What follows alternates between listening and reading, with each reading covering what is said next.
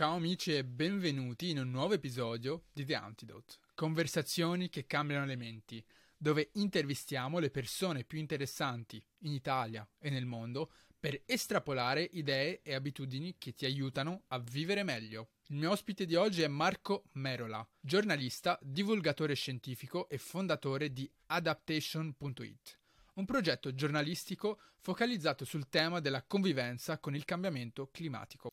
Marco da 20 anni si occupa di scienza, tecnologia e grandi temi di interesse pubblico. Ha firmato reportage per diversi magazine italiani ed esteri come Geo, National Geographic, Focus, BBC Science e molti altri. Marco insegna comunicazione al Master Climate Change Adaptation and Mitigation Strategies del Politecnico di Torino ed è stato Communication Manager di molti progetti scientifici internazionali dell'Università La Sapienza di Roma. Nel 2017 Marco Merola è stato consulente per la comunicazione del Comitato per la Biosicurezza, Biotecnologie e Scienze della Vita della Presidenza del Consiglio Italiano. In questo episodio io e Marco affronteremo il tema della convivenza con i cambiamenti climatici. Prima di cominciare, fermati un attimo, iscriviti al canale, clicca sulla campanellina degli avvisi e metti 5 stelle a questo podcast. Ecco, adesso possiamo procedere con la conversazione con Marco Merola. Marco Merola, benvenuto su The Antidote. Grazie mille per essere qua con noi. Buongiorno Camille, grazie per l'invito. Marco, mi piacerebbe partire iniziare con questa nostra conversazione partendo un po' da quello che è la tua storia personale. Come sei arrivato a interessarti di temi che riguardano il cambiamento climatico e quindi qual è stato il tuo percorso che ti ha portato poi a fondare Adaptation? Come sei arrivato a interessarti a questi argomenti? Guarda, le tappe sono abbastanza nette, nel senso che ci sono dei momenti storici della mia carriera in cui ho compiuto delle scelte. Io ho cominciato a fare il giornalista che ero molto giovane, nel 92 avevo 18 anni e diciamo per il primo decennio, 7, 8, 9 anni, sono stato quello che si dice un giornalista generalista, un po' generalista, cioè ho trattato un po' tutti i temi.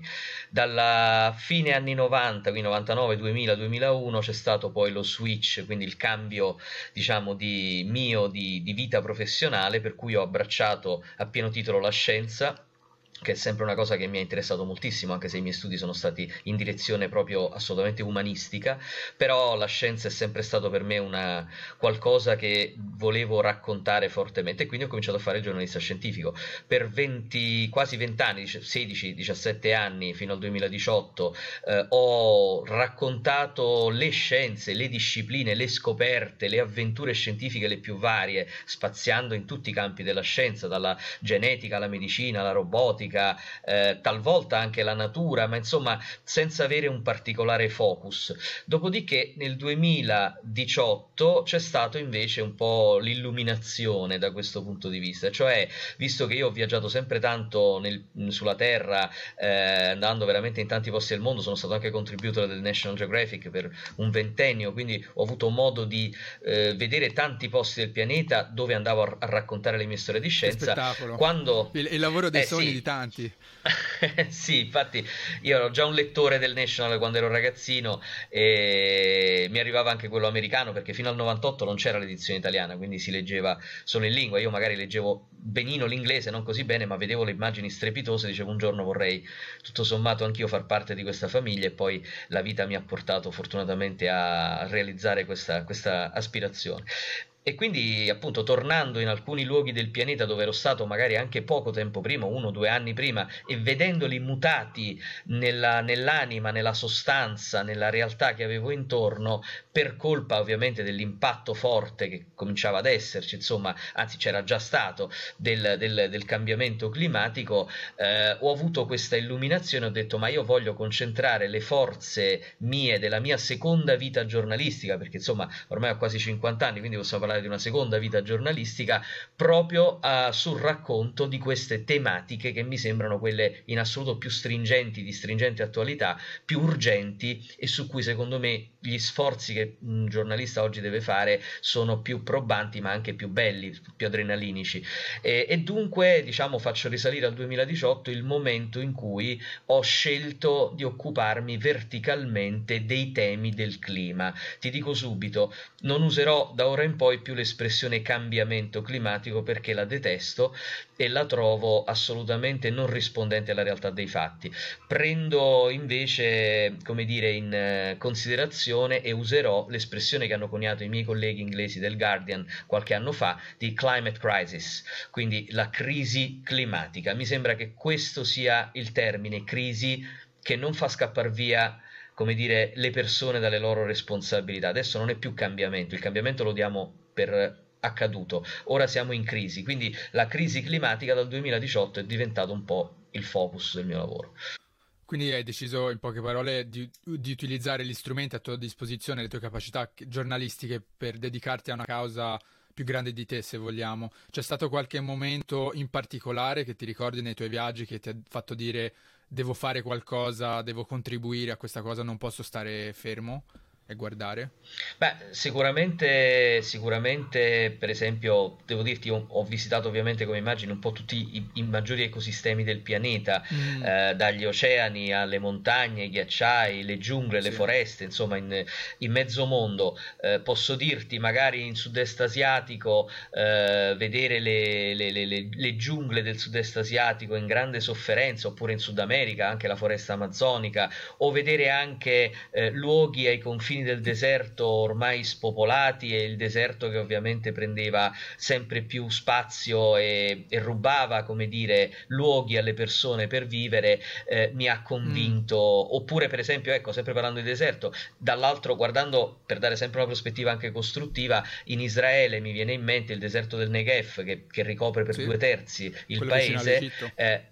Esatto, quello che dal passo di Eilat poi ti porta ovviamente ad arrivare in Egitto. Bene, lì io invece ho imparato quanto si possa convivere con il deserto, ma anzi renderlo diciamo un luogo abitabile e amichevole. La famosa operazione Green Desert, che va avanti da anni, per cui gli israeliani decomprimono un po' le grandi città, Gerusalemme e Tel Aviv, portando la popolazione a vivere anche in luoghi che prima erano inospitali. Quindi ho avuto la doppia lettura: da una parte la grande crisi che morde il pianeta, la crisi climatica, dall'altra parte delle azioni per rendere questa crisi meno impattante, ma anzi adattarsi ad uno scenario che per molti versi è come dire inevitabile, perché la grande cosa che va chiarita sempre alle persone è che tutte le azioni che noi oggi stiamo già facendo per mitigare il cambiamento climatico, la crisi climatica, per mitigare gli effetti della crisi climatica, quindi cercare di ridurre le emissioni, arrivare alla famosa net zero emissions nel 2050, quindi niente più gas climalteranti, CO2, metano, via discorrendo in atmosfera, ok, ce la faremo, speriamo di farcela in 30 anni, ma anche se ce la faremo non è che il mondo una settimana dopo sarà tornato un meraviglioso Eden, o neanche il mondo che mi ricordo io, perché tu sei più giovane, magari non te lo ricordi neanche tu. Invece, diciamo, visto che negli ultimi 20-30 anni ci sono stati cambiamenti più impattanti in assoluto, diciamo che tu forse non hai quasi vissuto nel pianeta che ricordo io. E quel pianeta lì non tornerà, soprattutto se noi anche veramente spegnessimo, come dico sempre, le industrie inquinanti già oggi, e metti caso già da oggi non introducessimo più gas in atmosfera e non avessimo situazioni di ulteriore riscaldamento. Non è che poi dopo viviamo bene, vivremo in un mondo comunque estremizzato, e poi da lì in poi, dopo 15-20 anni, dice la scienza, forse cominciamo a vedere i benefici di questa azione. Allora, questo è lo scenario che va spiegato alle persone. È un mondo duro quello in cui viviamo e quello che ci attende. Lo sarà per forza, perché il turning point l'abbiamo già superato. Ora, quello che si sta facendo è correre per cercare di limitare i danni che abbiamo già fatto. Ecco, come va spiegata la crisi climatica. Per questo non possiamo scappare dalle nostre responsabilità. E allora, a valle di tutto questo, poi magari sarà oggetto di una prossima tua domanda, ho cercato un modo giornalistico per raccontare la crisi climatica che fosse veramente un modo game changer, quindi cambiare un po' l'ottica delle persone sul discorso della crisi climatica. Che cosa non veniva raccontato alle persone sulla crisi climatica? Questo mi sono chiesto da giornalista, o come raccontarlo in maniera diversa rispetto a tanti altri colleghi che lo fanno quotidianamente. Quindi hai scelto di prendere un approccio giornalistico più orientato alle soluzioni. Ecco, perché raccontarla in maniera diversa? Perché raccontare la crisi climatica in maniera differente? Cosa hai visto che non funzionava nella narrazione tradizionale, se vogliamo dire, quella che ci danno i media, quello che ci danno i politici, i telegiornali, insomma? Innanzitutto era una narrazione tecnicamente incompleta.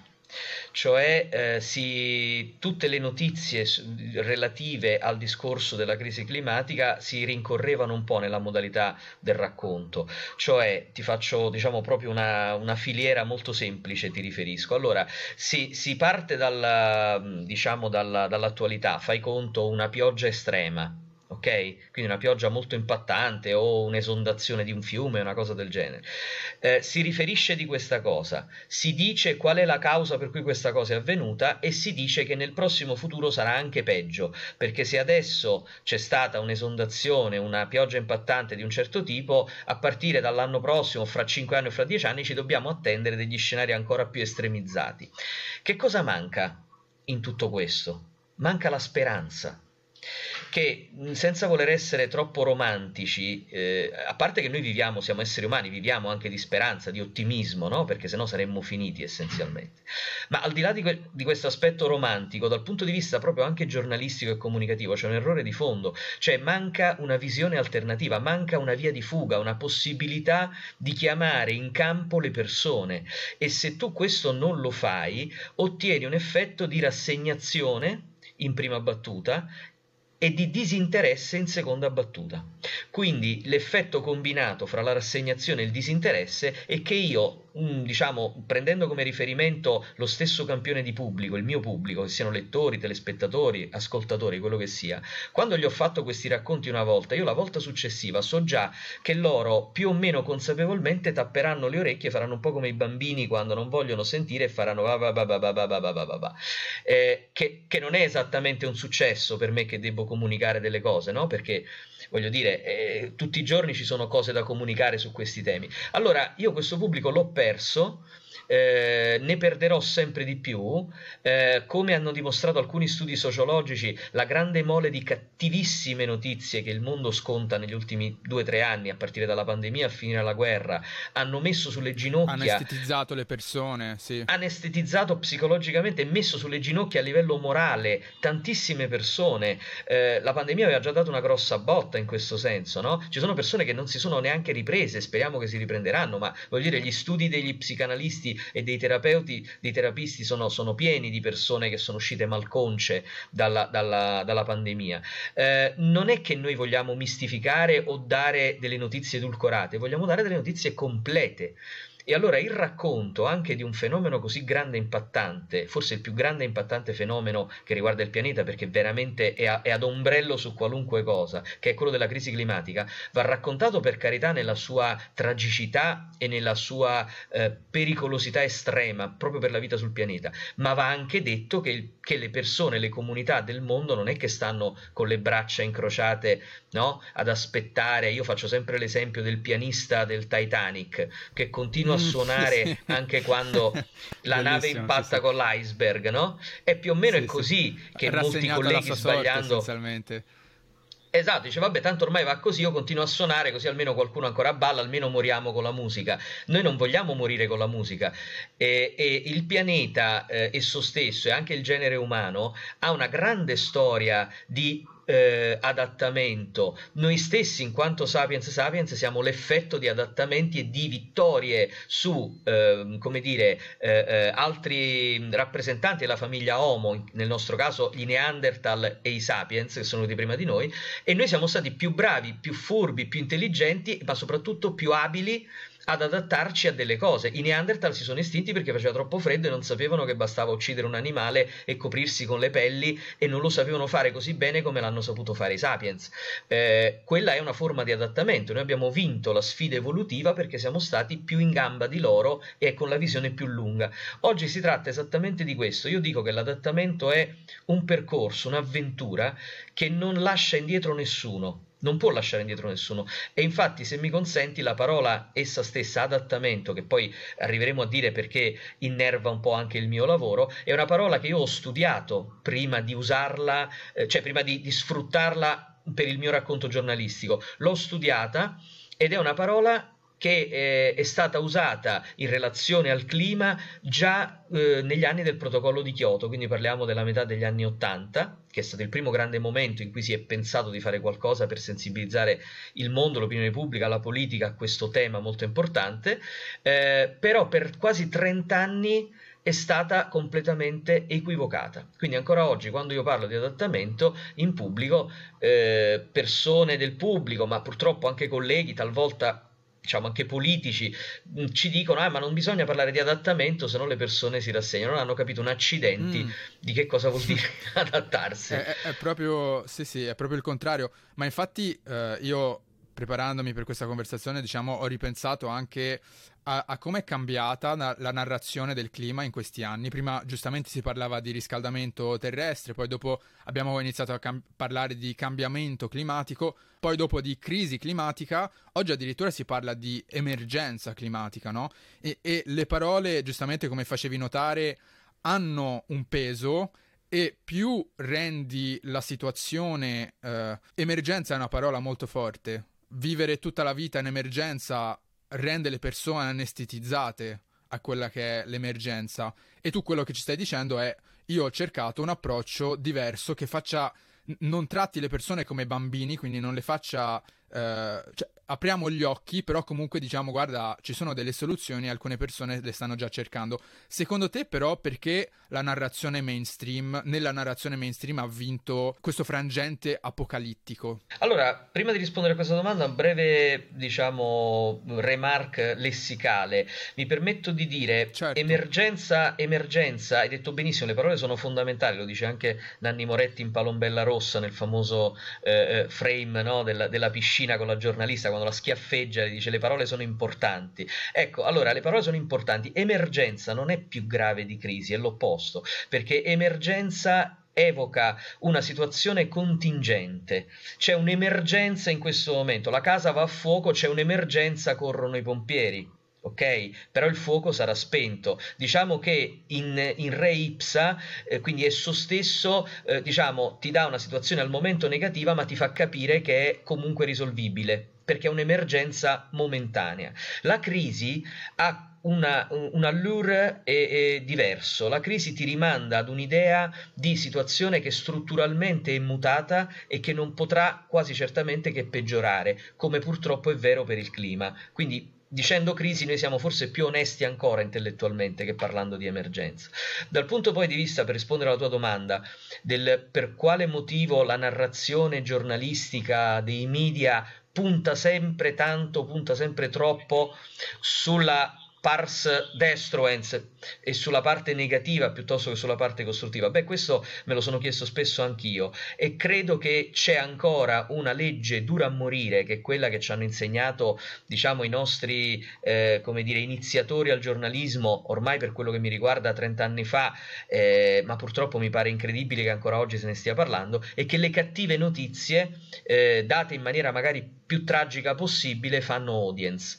È una cosa, secondo me, terribile, dimostra quanto conservatore sia il mondo del giornalismo e della comunicazione, quanto ormai medievale è il modo di approcciare soprattutto ai grandi temi, quanto poco si ascolti l'utenza, si ascolti l'audience, quanto poco i giornalisti, tanti anche della TV, dei grandi giornali, vadano veramente in pubblico e abbiano veramente contatto con l'audience. Cioè, per molti l'audience rappresenta rappresenta un essere indistinto che è al di là dello schermo o al di là dei giornali per cui si scrive un articolo o nella rete, sono una massa indistinta. Non sono più esseri umani, non sono più esseri umani con delle emozioni che potrebbero reagire in certi modi alle notizie che poi hanno conseguenze reali nel mondo. Esatto.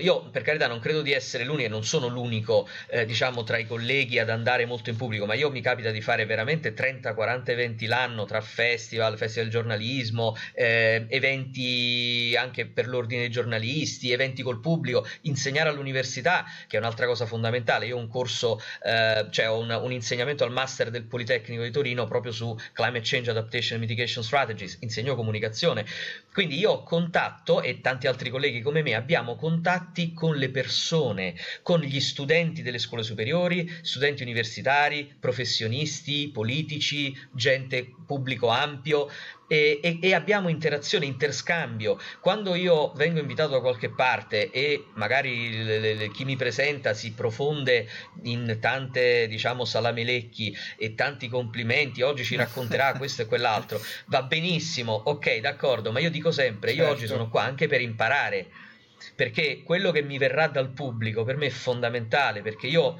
riuscirò a correggere il tiro del modo in cui racconto le cose, non delle cose che racconto, perché quelle secondo me sono fisse, cioè sono ben importanti, poi aggiorno ovviamente costantemente anche me stesso, studio di continuo, non è che soffermo al palo, però il modo di raccontarle al pubblico mi fa capire se io sono chiaro, se sono arrivato al cuore oltre che alla mente delle persone. Mi piace pensare che sia io che loro andremo via da quell'evento avendo imparato anche mezza informazione in più, avendo avuto, diciamo, avendo nella nostra mente un interrogativo in più, perché non siamo lì per dare risposte, io non sono un tecnico. Sì, diciamo che capisci che la comunicazione è bidirezionale in qualche modo, non sei tu a parlare dall'alto in basso al pubblico, ma è un dialogo continuo in qualche modo, tra te e il pubblico, ma anche le informazioni che possono aggiornarsi e possono cambiare. Assolutamente sì, e poi un altro errore che per esempio facciamo tutti, non mi sottraggo alla categoria, facciamo tutti noi giornalisti spesso quando andiamo in pubblico a parlare, è quello di essere un po' autoreferenziali, un po' egoici, perché comunque ti viene la sindrome da palco, no? È di fronte a un pubblico e fare il guru è un attimo che ti metti a discettare, un bug dell'essere umano essenzialmente. Sì, però sì. Se ne fai tanti un po' ci stai attento, ma soprattutto è come dire, l'approccio che... è un passo breve. È un attimo. Allora il discorso è avere sempre l'approccio non di umiltà in generale, di umiltà intellettuale in quel momento, cioè sapere che tu da quel pubblico puoi prendere degli spunti e delle suggestioni importantissime e che loro sono lì non tanto per avere risposte, perché tu vai come almeno io non sono un tecnico, poi come ho detto prima non ho una formazione né da climatologo né da scienziato del clima, certo, nulla di tutto questo, sono laureato in giurisprudenza, quindi io divulgo notizie, studi, ricerche che vengono da altri e devo avere l'umiltà di stare sempre un passo indietro rispetto alla scienza. Il mio compito lì è sensibilizzare le persone e far venire dubbi alle persone, non voglio dargli delle risposte, voglio che loro vadano a casa con dei dubbi, dice ma allora starò facendo tutto quello che posso per dare il mio contributo a questa grande avventura dell'adattamento alla crisi climatica, ci sono cose che potrò fare in più, dove posso prendere delle informazioni serie su questi temi, allora io cito spesso tante fonti, tante cose, perché non ci dimentichiamo che molta di questa gente ha la rete e peggio ancora i social come fonte di approvvigionamento principale di notizie. C'è bisogno di sapere come gestirle queste fonti, come incrociare le informazioni, non è una cosa scontata e alle persone non glielo spiega nessuno, bisognerebbe ormai dargli un libretto di istruzioni, no? Quando legge un giornale, ecco, leggi i giornali, non facciamo nomi, ma tanto se ci ascoltano, chi ci ascolta lo saprà sicuramente bene, ci sono grandi giornali italiani che hanno potenti finanziamenti da una azienda di oil and gas particolarmente presente, diciamo, in Italia. Allora quando tu vai a leggere notizie sull'ambiente e sul clima lì, devi fare la tara di tutto questo, no? Devi capire che comunque c'è dietro cioè qua non c'è da essere complottisti, sono cose abbastanza alla luce del sole, lo sanno tutti, no, quindi devi sapere umana, che lì tu puoi prendere delle informazioni che sono, diciamo, abbastanza probabilmente corrette, ma non te la diranno mai tutta la storia, non possono, perché se tu con la mano destra prendi i soldi da qualcuno, non è che con la mano sinistra poi dopo puoi raccontare quello che vuoi, è evidente che è così, no? Il giornalismo indipendente in questo paese praticamente non esiste, devi andare poi scendere di livello verso veramente le testate indipendenti, molte sono online, bravissimi colleghi che fanno un gran lavoro, ecco, quelli sì, ma è ovvio, se vai verso i media mainstream devi sempre fare il calcolo politico ed economico, allora quando vai dal pubblico devi dargli delle suggestioni alternative, non puoi chiedergli certo di leggere un articolo di Nature o di Proceeding of National Academy of Science, la PNAS o altre testate scientifiche, non glielo puoi chiedere, ok? Allora quell'articolo lo prendi tu, lo mastichi, lo metabolizzi e, consentimi la brutta immagine, lo risputi fuori con la necessaria forza, ma molto semplificato, per arrivare veramente a pubblici che altrimenti non avrebbero quel genere di informazioni, si approvvigionano solo sui media mainstream e ti dico, non è sano che le persone abbiano come unico punto di riferimento e unica fonte di informazione i social o la rete intesa in senso assoluto, bisogna dargli delle indicazioni, questo è quello che secondo me è la buona divulgazione. Sì, assolutamente, anche perché quello che succede è che le persone diventano, abbiamo detto prima, anestetizzate, ma poi dopo ci sono delle conseguenze reali. Ad esempio, avevo letto l'altro giorno che 4 giovani su 10 non vogliono fare figli perché hanno paura che li stanno mettendo in un mondo che essenzialmente non ha futuro. Essenzialmente stiamo andando verso l'apocalisse, no? Non solo questo, ma mi piaceva anche parlare di questo tema, l'emergenza energetica che stiamo vivendo in Europa, per come l'ho letta io, a parte chiaramente una guerra che è molto presente vicino ai nostri confini, c'è stata anche una transizione energetica che magari non è stata fatta in maniera affrettata, non seguendo magari delle buone pratiche che magari dovevano seguire, come ad esempio fare troppo affidamento su fonti energetiche come il solare, l'eolico, e non su fonti energetiche come il nucleare, che vabbè, so che è una questione grossa politica, però ho la sensazione che questa fretta generica, data da questa visione eccessivamente magari apocalittica che tu stai cercando di correggere dicendo guarda ci sono delle soluzioni, ci porta poi a fare decisioni affrettate che ci fanno pagare lo scotto, perché in Germania ad esempio ora stanno riaprendo le centrali a carbone, che è un grosso problema se stiamo andando verso, se vogliamo correggere quello che sono le emissioni di CO2, no? Ma sicuramente sì, guarda, il settore energetico è un altro settore critico. Io vengo proprio adesso da un convegno che intitolato Siamo Energia, proprio basato tutto su questo, si è parlato tantissimo di questi temi in Umbria, vicino Perugia, nell'ambito di un fest di cui tra l'altro sono cofondatore, che è il GECO Fest, quindi eravamo a Marciano in un luogo molto bello a parlare con alcuni tra i grandi pensatori, tecnici, insomma, che ci hanno dato un quadro completo di che cosa sta succedendo da questo punto di vista. Il tema è molto delicato. Io dico questo, innanzitutto bisogna capire questo, cioè prima di trovare modo di produrre tanta più energia dovremmo trovare il modo di sprecarne tanta meno. Quindi una prima possibile soluzione, sempre per dare un'idea alternativa, come si diceva all'inizio, è quello di rendere il mondo meno famelico di energia. Cioè noi dobbiamo chiederci se veramente ci serve tutta questa energia, cioè se non ci sono processi che noi possiamo semplificare, in qualche caso neutralizzare, per cui abbiamo bisogno di tutta questa energia, perché non credo che sia una quantità finita, no? Cioè comunque anche se abbiamo le rinnovabili, tra l'altro come dicevi tu, i tempi di sviluppo della tecnologia per rendere efficaci i sistemi di produzione rinnovabili sono abbastanza lunghi e soprattutto incontrano grandi problemi.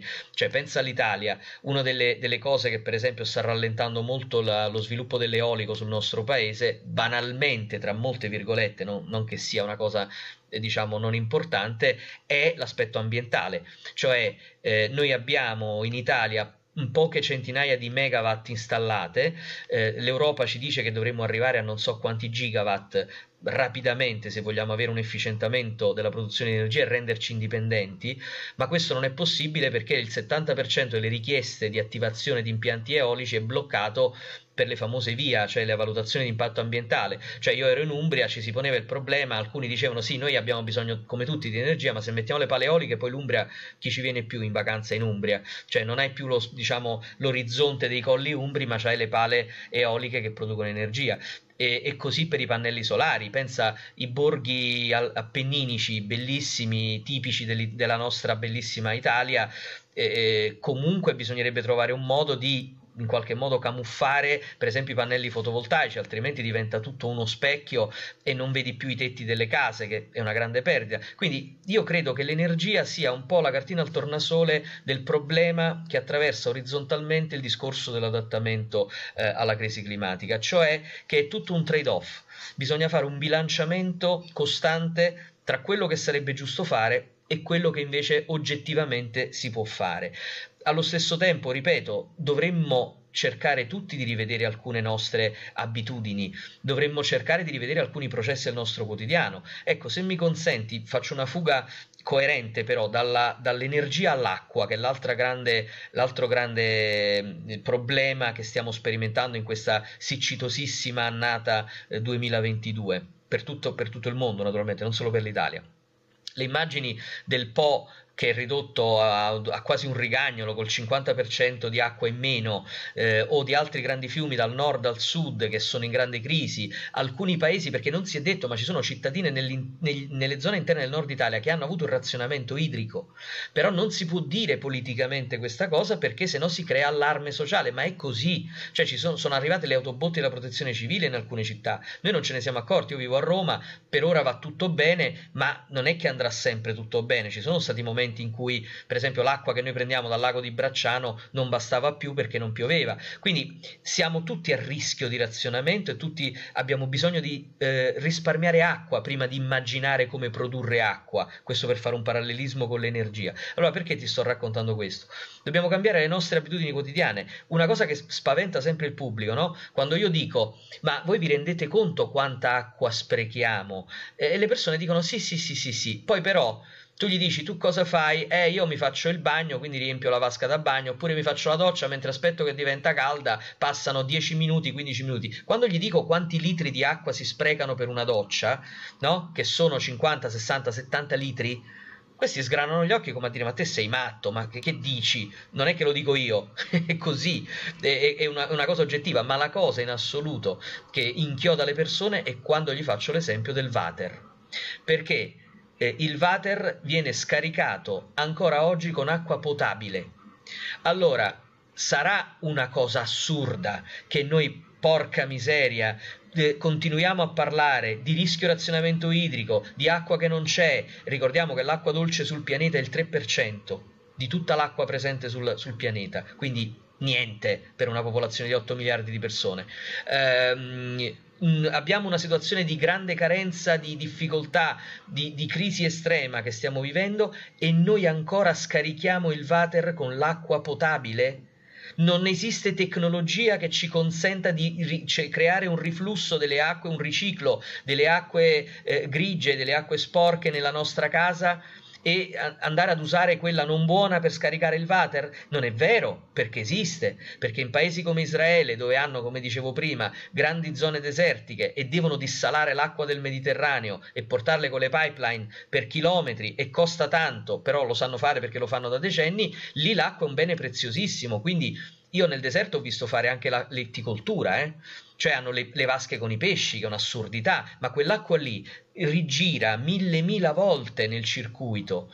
Noi invece ci permettiamo il lusso nella moderna e ricca Europa, così come nel mondo occidentale, ma possiamo dire in tutto il mondo che ha i water, ci permettiamo il lusso di scaricare con acqua potabile, in un momento in cui abbiamo paura di non riuscire a bere. È follia, ogni scarico ti porta via 5, 7, 10 litri d'acqua.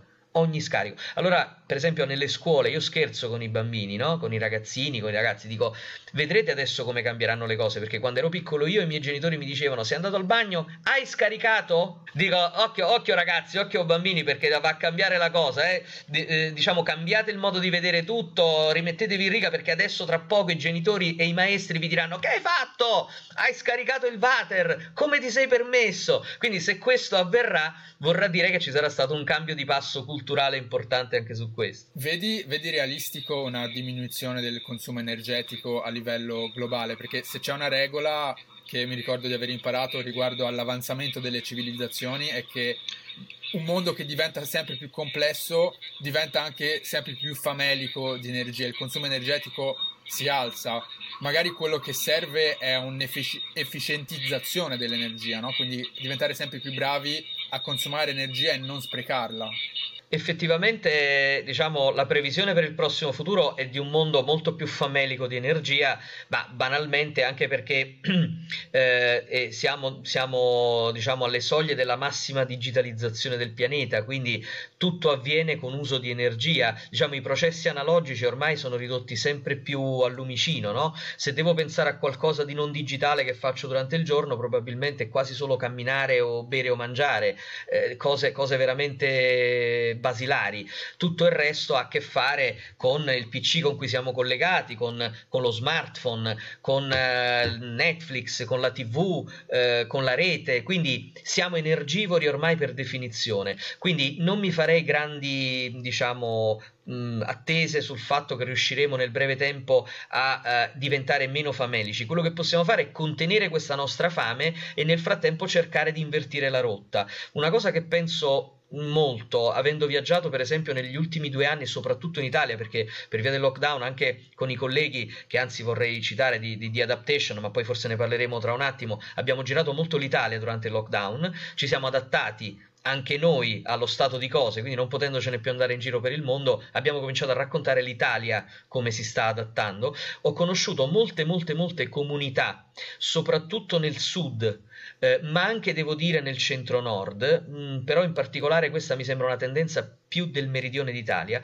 che stanno cercando piccole comunità, parliamo di paesi a volte anche di centinaia di abitanti, forse qualche migliaio, che stanno cercando di rendersi autonomi da tanti punti di vista, anche quello energetico. Forse sai delle comunità energetiche, no? Che sono una delle ultime tendenze anche promosse molto dall'Europa, quindi creare delle comunità che l'Europa sta promuovendo, che in teoria dovrebbe riuscire, e in qualche caso già ci stanno riuscendo, a produrre energia e a consumare tutta l'energia che produce, solo quella, senza gravare sui grandi processi di produzione di energia mainstream essenzialmente. Quindi veramente net zero, diciamo.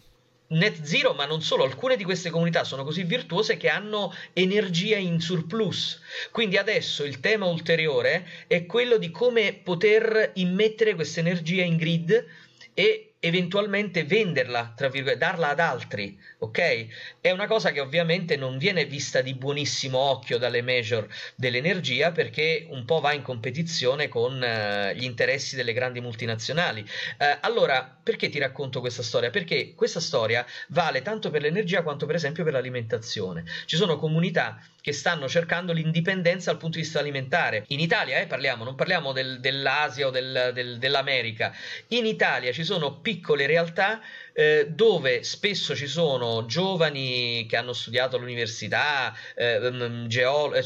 genetisti, antropologi, anche perché si tratta di far capire alla popolazione quanto è importante cambiare certi processi, che tornano magari nelle terre dei nonni, nelle terre di famiglia da dove provengono, per portare questa loro conoscenza e impiantare un'idea diversa di sviluppo, che in quel caso è davvero sostenibile, non è lo sviluppo sostenibile che ci hanno venduto negli ultimi 30 anni, no? Quello del rapporto Brundtland dell'81, dove per la prima volta si lesse sviluppo sostenibile, è stata una grande fake lo sviluppo sostenibile. Questo qui invece è uno sviluppo che viene dal basso, dove le comunità ritrovano la propria forza identitaria di comunità, cioè di gente che vive sul territorio, non devono produrre qualcosa che poi devono vendere a qualcun altro, che venderà a qualcun altro, allungando la filiera e la catena fino ad arrivare alla grande distribuzione. Il grano non lo daranno più a degli intermediari che lo daranno ad altri, poi all'azienda produttrice della pasta e poi arriverà a noi,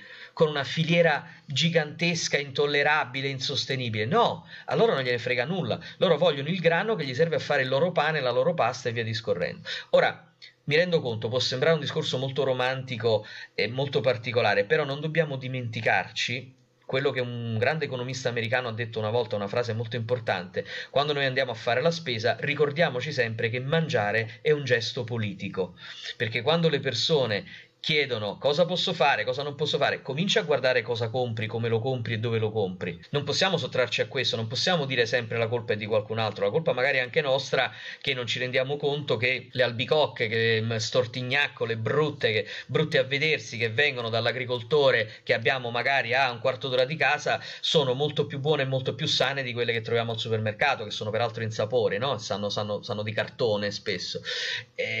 Questo unitamente, scusa, mi taccio, unitamente poi alle modalità di produzione. Se noi abbiamo necessità comunque di alimentare la grande distribuzione, almeno in una fase di transizione, perché non è che domani si farà questa rivoluzione delle piccole comunità, ci sono almeno modi meno impattanti di coltivare. Pensiamo per esempio all'idroponica, all'aeroponica, che sono quelle modalità di coltivazione in serra che sono già più sostenibili rispetto ad altre modalità e soprattutto consumano il 90% di acqua in meno. Poi trovo anche molto interessante, mi sono imbattuto in un concetto che sono le vertical farms, quindi le fattorie che possono coltivare cibo anche all'interno di città, no? Quindi quest'idea di città che si autoalimenta a livello energetico ma anche a livello alimentare, no? Quindi io sono un grosso credente e sono molto interessato anche a questo concetto di decentralizzazione, no? Quindi il fatto che queste comunità, le città anche diventando comunità indipendenti, riescono a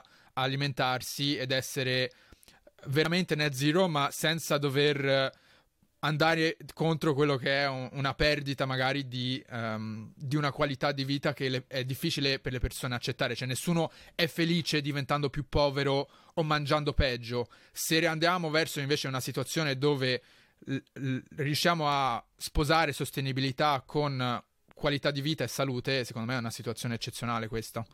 Ma assolutamente sì, ma ho detto, bisogna avere la cultura e l'attenzione anche veramente quando ci si approvvigiona di cibo e si fa la spesa. Io mi rendo conto che in una città è veramente difficile trovare alimenti di prossimità, verdura, frutta e uova. Però Italia siamo comunque molto più fortunati che in altri posti. Cercando nei posti giusti si trovano ancora tanti mercati dei contadini. Sì, no, ma poi ormai ci sono anche cooperative di giovani che per esempio fanno le consegne a casa, loro si occupano di andare a prendere appunto le cose dai produttori e poi te le portano a casa e tu diciamo ordini ciò di cui hai bisogno, e loro per esempio seguono la stagionalità, che è una cosa che noi abbiamo perso, no? Cioè io vedo gente che fa, diciamo, vuole una spremuta d'arancia ad agosto, e io a volte mi chiedo veramente quelle arance che servono per quella spremuta dove diamine siano state fatte e con quali costi energetici anche in termini di sostenibilità. Saranno dei costi sicuramente pazzeschi, così come cambiando diciamo argomento ma rimanendo sempre in tema, la carne. Immaginiamo, quando entriamo in un supermercato, una delle cose che mi spaventa sempre di più è vedere che c'è una disponibilità quotidiana di carne già incellofanata tutti i giorni della mia vita, tutti i giorni dell'anno, e immagino la stessa scena in X supermercati del mondo. Ora, io dico questo non da vegetariano e non da vegano.